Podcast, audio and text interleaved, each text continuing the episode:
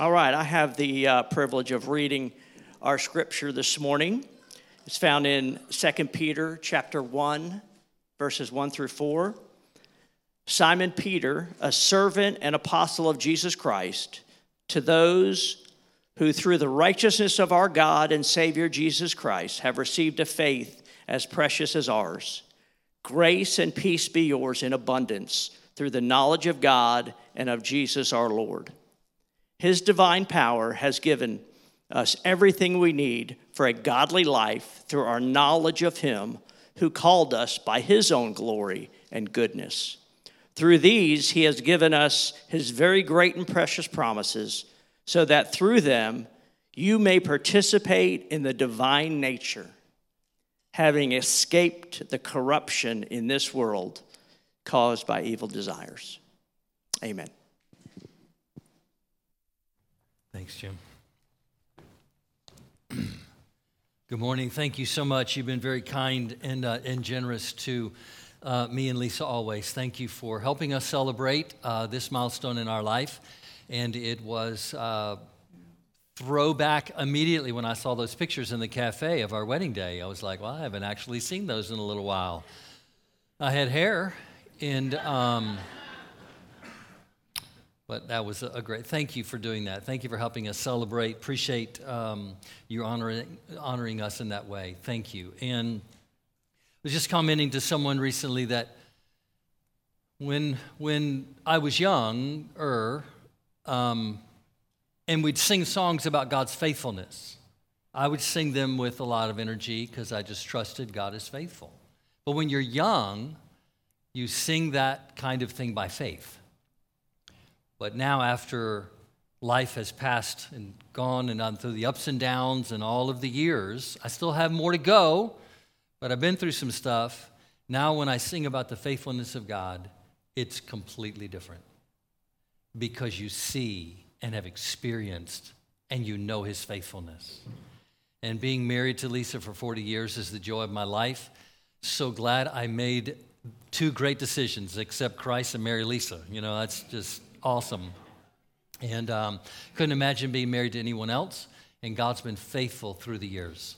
And that is the reason why we're still married, the reason why we're still happy, and the reason why we're still sane is because of God's faithfulness. And she's put up with a lot uh, from a lot of uh, stuff, but she's remained faithful, and we have remained faithful to one another. It's just by God's grace. It is his faithfulness working in us. So I encourage you uh, with everything I have. You're married, make that marriage work. Is it going to have some ups and downs? I guarantee it. But God is faithful. God is faithful. And uh, you too can get to that uh, twenty marker, thirty marker, for wherever, whatever's in front of you, you can get there and just keep going. And God is faithful. And there will be times when um, you think, well, can can we make this? Can we do this? Is this going to work?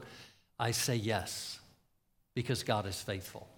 There were two things that uh, Lisa and I did, for a little last, last word on this, two things that Lisa and I did before we were married. One is we made a decision that Christ would be the center of our lives individually, and therefore the center of our marriage. And the second thing we determined was that divorce is not an option. We just took it off the table. So we went into it realizing whatever happens, we're going to have to work it out because we're not going to get divorced. Um, she asked me if, if murder was still on the table. And I knew that was a problem. We had to work some things out. God is faithful. Well, uh, okay, let's transition. Thank you so much. Thank you again. Uh, did you enjoy the man band today? That was, that was awesome, right? Great. Um, I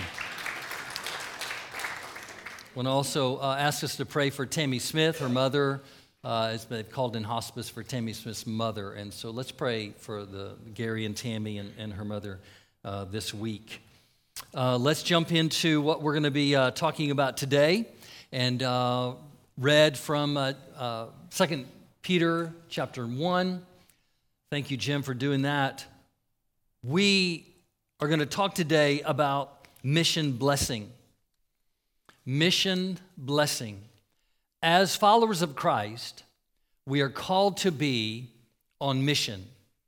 We do not meander through life. We don't just kind of walk around saying, oh, well, I don't know what's going to happen, and whatever happens, okay. What? But we, we set a course, and that is to follow Christ. And we're on mission to follow him. And in following him, we are on mission to be like him. To be like him. Therefore, liking what he likes, hating what he hates, doing what we saw him do, and he has instructed us in his word to do. We are called to be on mission with our lives and our activities.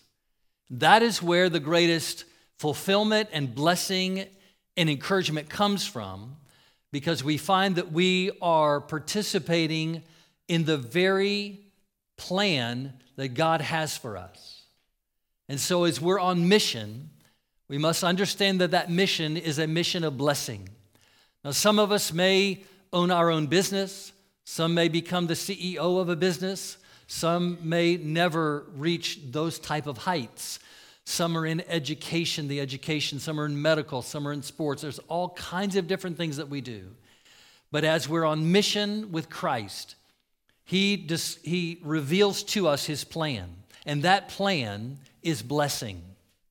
That plan is not only that he would bless us, but today we're going to talk about how we are called to bless others. Our mission is to bless and therefore be a blessing. So our mission is mission blessing. Is God a blesser or is he not? Does he bless people? Does he call us to bless people? Well, what we're going to do right now is run through several scriptures. You don't need to look them up. We've got them on the, on the screens for you because we're going to go right after another. Let's find out from the very first portion of scripture in the book of Genesis, how God determines and shows us that he is all about blessing. He's all about lifting and encouraging and helping, and not about putting down and all of that, but he's about blessing. So what he said to Adam and Eve in Genesis one twenty-eight, God blessed them. Isn't that great? God blessed them and said to them, be fruitful and increase in number. Fill the earth and subdue it. Rule over the fish of the sea and the birds of the sky and over every living creature that moves on the ground. He says, I'm blessing you, and then I'm calling you to be a blessing. He had created them uniquely, other, uh, unlike any other creature. And he says, I want you to bless this whole earth by subduing and taking dominion. I've given you a leadership position, and you'll be a blessing to the entire planet, all creation, if you'll follow my path and my plan for your life. He blessed them, and then he said, go be a blessing. And then Abraham comes along. In Genesis twelve two, he says, I will make you, Abraham, a great nation, and I will bless you. I will make your name great, and you will be a blessing. He says, I bless you, and I'm calling you to be a blessing. And again, in Genesis eighteen eighteen, Abraham will surely become a great and powerful nation, and all nations on earth will be blessed through him. Then we see in Genesis Joseph, Joseph being that young brother, Joseph sold into slavery, Joseph put into prison, and then God highly exalted him in Egypt. And then Joseph has this meeting with his brothers that sold him into slavery and almost killed him.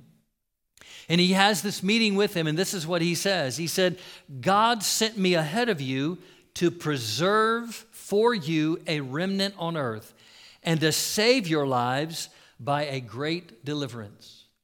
Joseph was sent down to Egypt in a lot of turmoil and a lot of difficulty, but he was sent there to be a blessing, to preserve life, to be a blessing to Egypt and to Israel.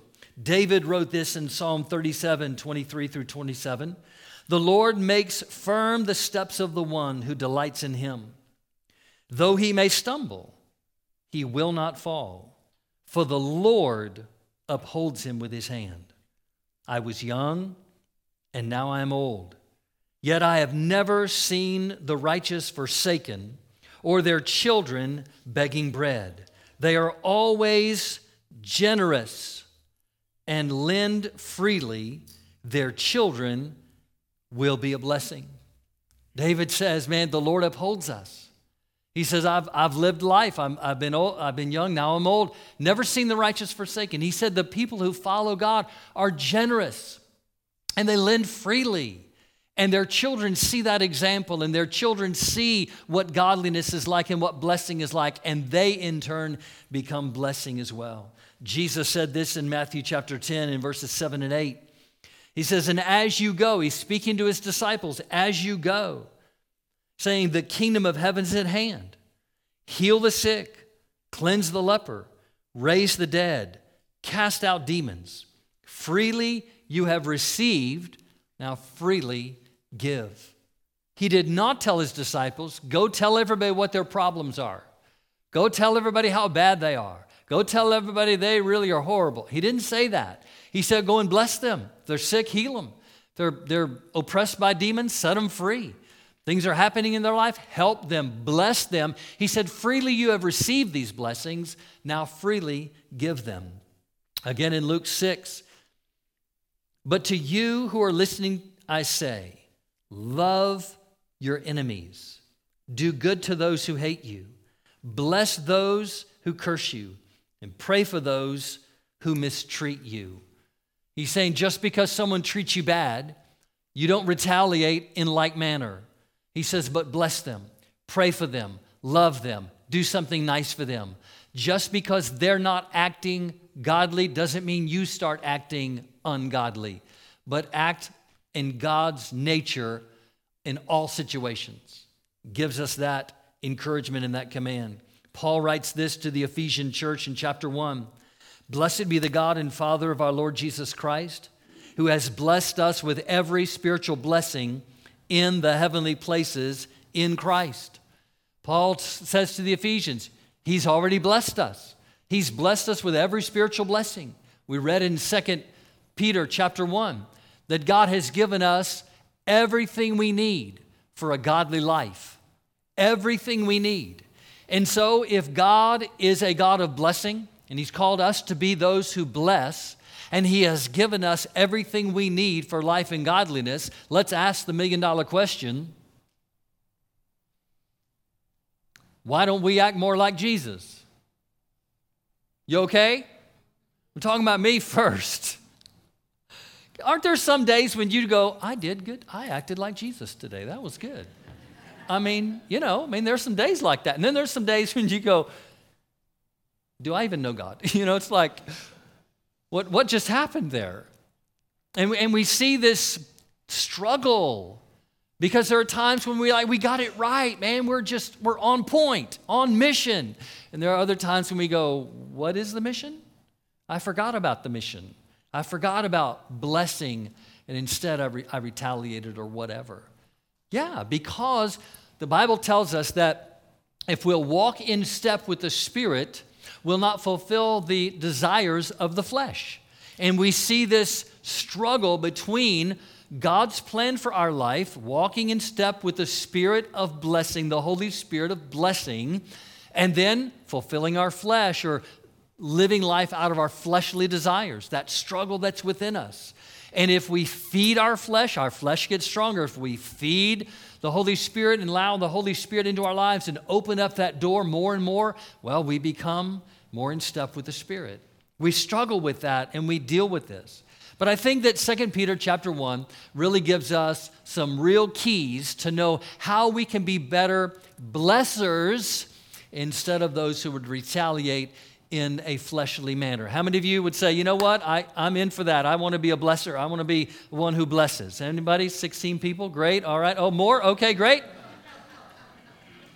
We want to bless. And so how do we do that? Well, first, the first thing is found in verse number three. We've got to have an increasing knowledge of God. An increasing knowledge of God. In other words, we know God. But we know him to varying levels. If you just become a Christian six months ago, I, I would just kind of submit, you have a knowledge of God. But in six years from now, you will know him more. And forty years from now, you'll know him more. You'll know him at a deeper level, in a broader level. When, when Lisa and I first got married, we dated for three years. I thought I knew the woman. Then we got married. And I was like, who is this person? She was thinking, this guy's not Prince Charming like I thought he was. Yeah, but so we, we were getting to know each other, and we make that leap to get married, and and then we're like, whoa, I, I didn't know this, and I didn't know that. And she was like, I didn't know he did that, and I didn't know that was going to happen, and, and what? And you work it out. In the same way with God, we meet him, and we, we experience him, and we know him to a level. But as Christians, we're called to follow Christ, not simply study him, but follow him. And that following brings us an increased knowledge of God.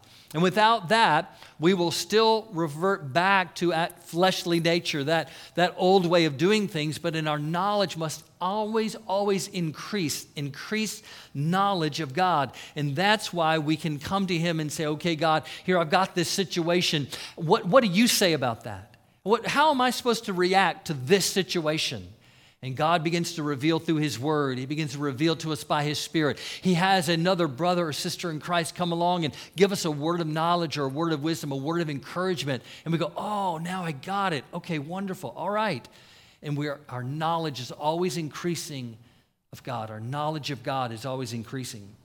But the second thing there is found in verse number four, the first part.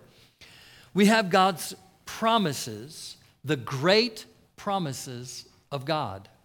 He's given us promises that says, I want you to be a blessing, and I promise that the good work that I began in you, I'm going to complete it. I'm going to, I'm going to keep going because I've promised to never leave you. I've promised never to forsake you. I have promised to continue my work inside of you so that you will fulfill the plan that I have for your life.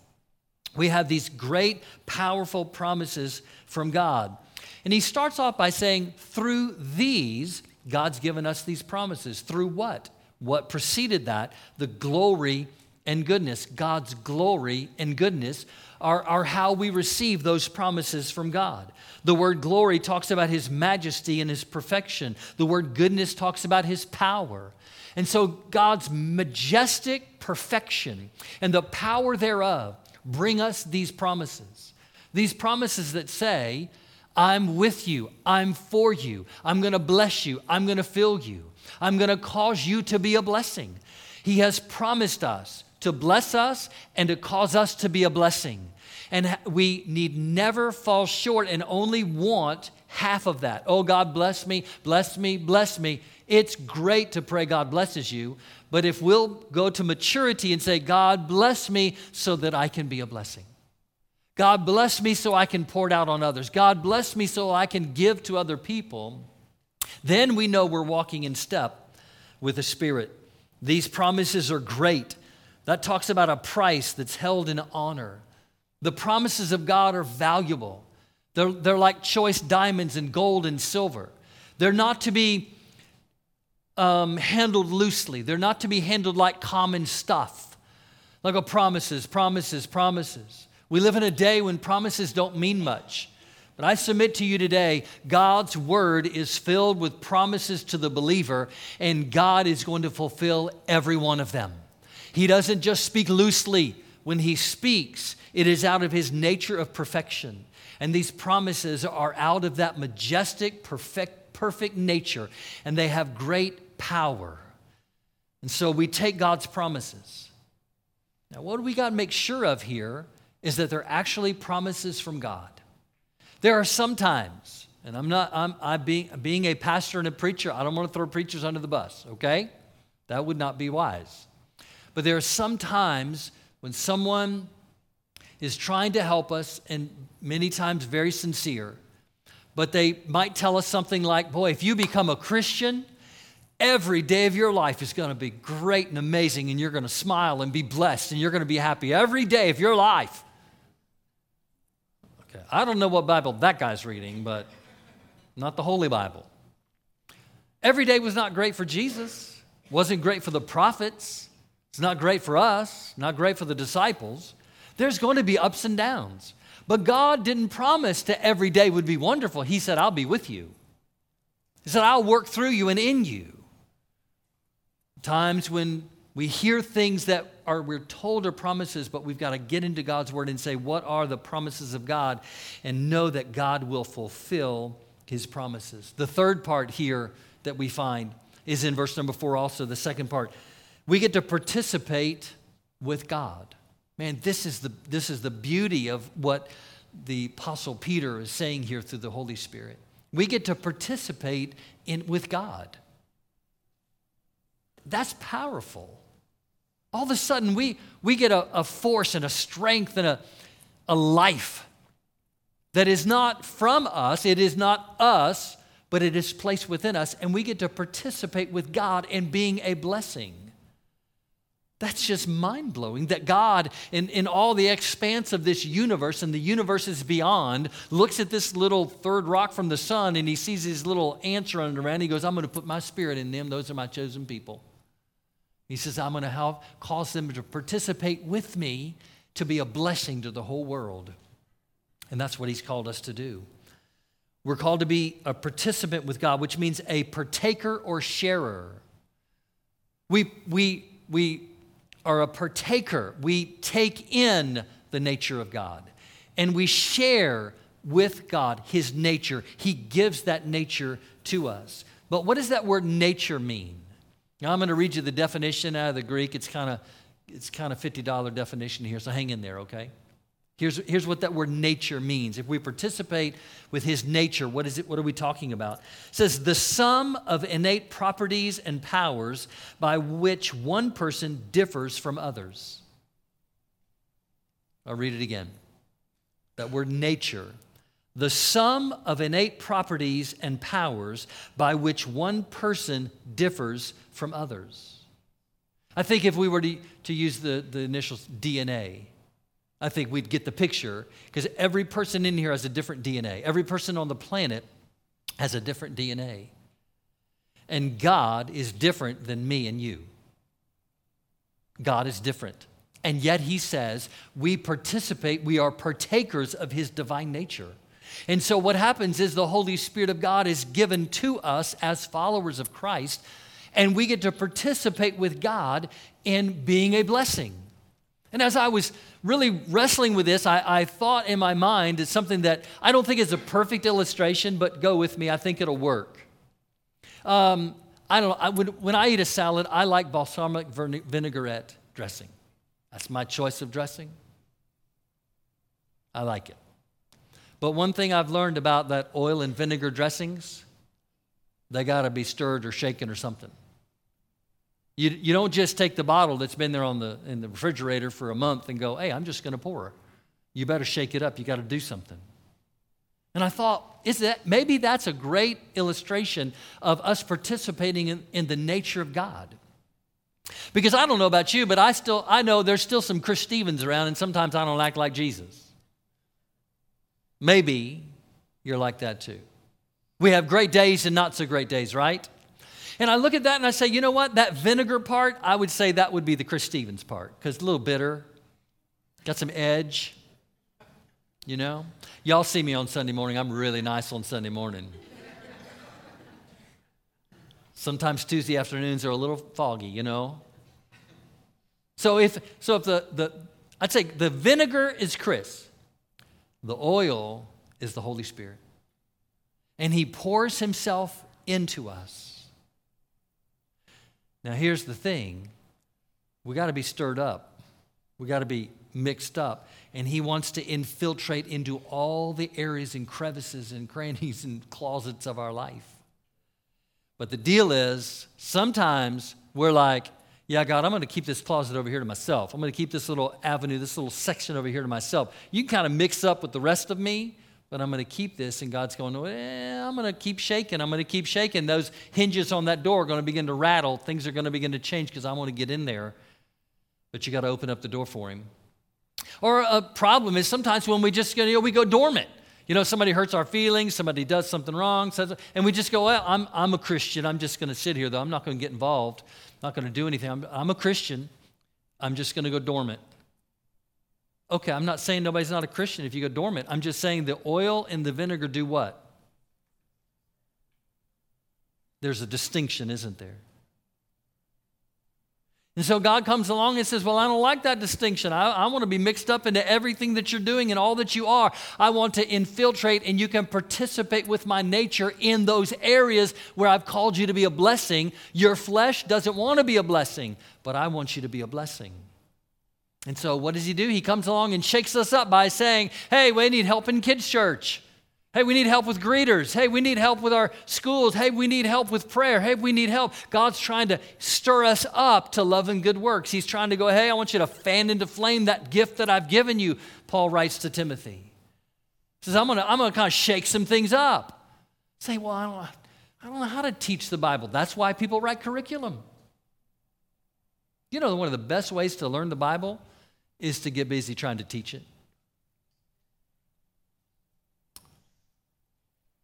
Hello. You still there? One of the greatest ways, because it kind of forces you to study the Word.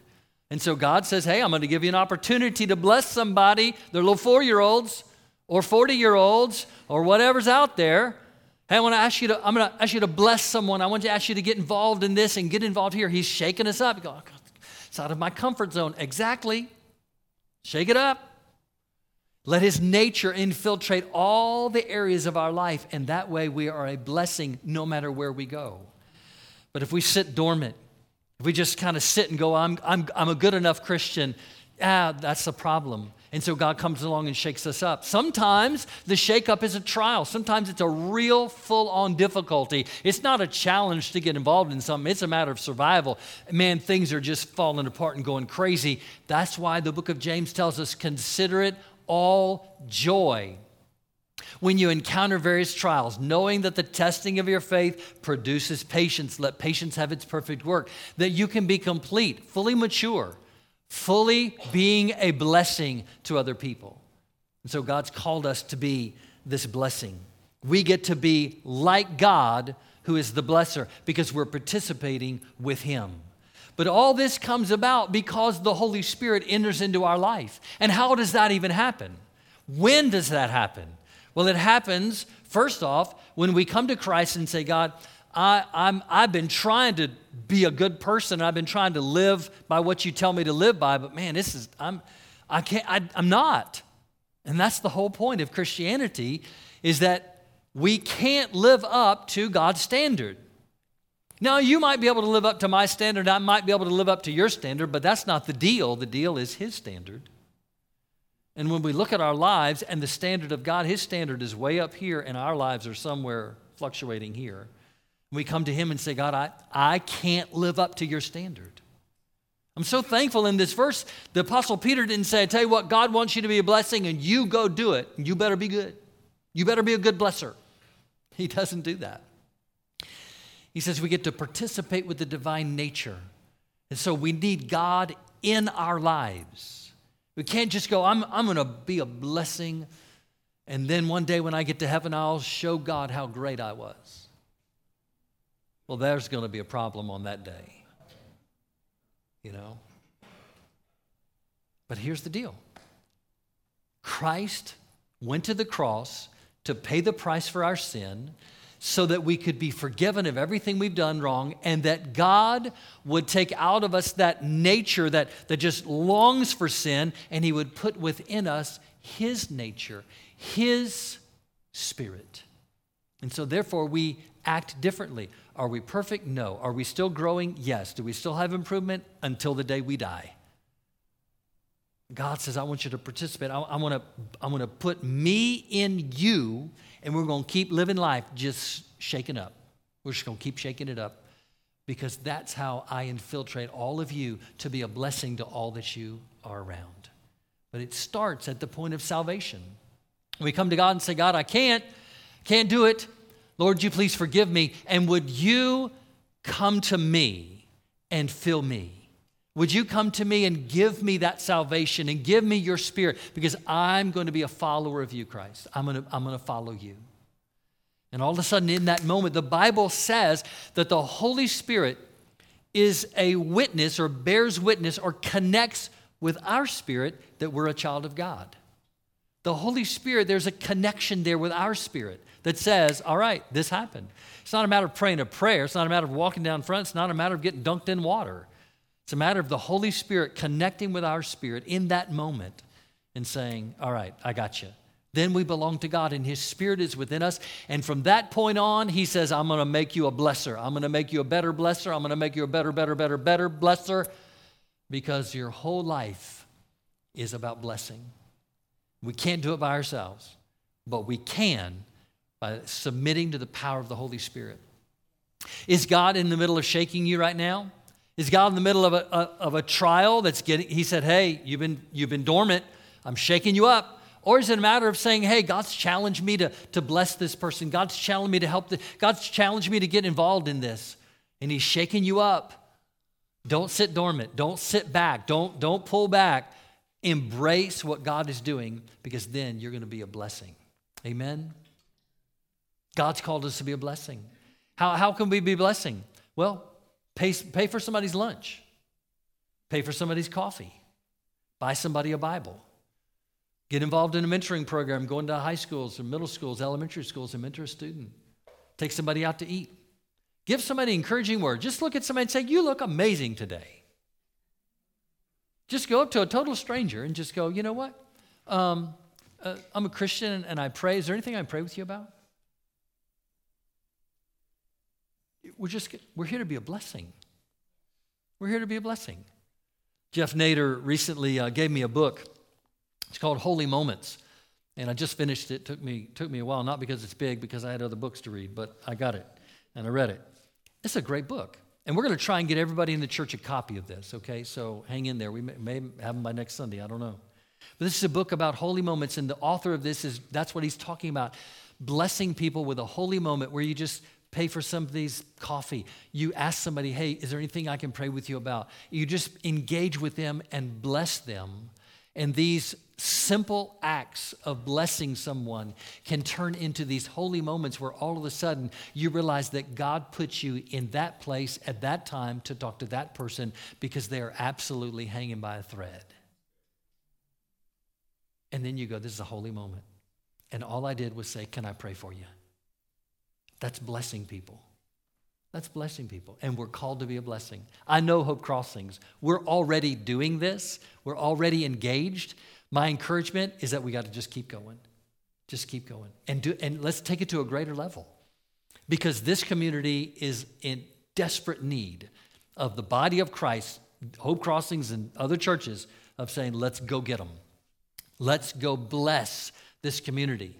Let's not beat people over the head with the Bible, telling them what they're doing wrong. Let's just say, God wants to bless you. How can I help? God wants to encourage you. How can I help? God wants everything for you. God wants to bless you with all of his goodness. How can I help? And just be a blessing. You in for that? Hey, let's take a moment and pray, okay?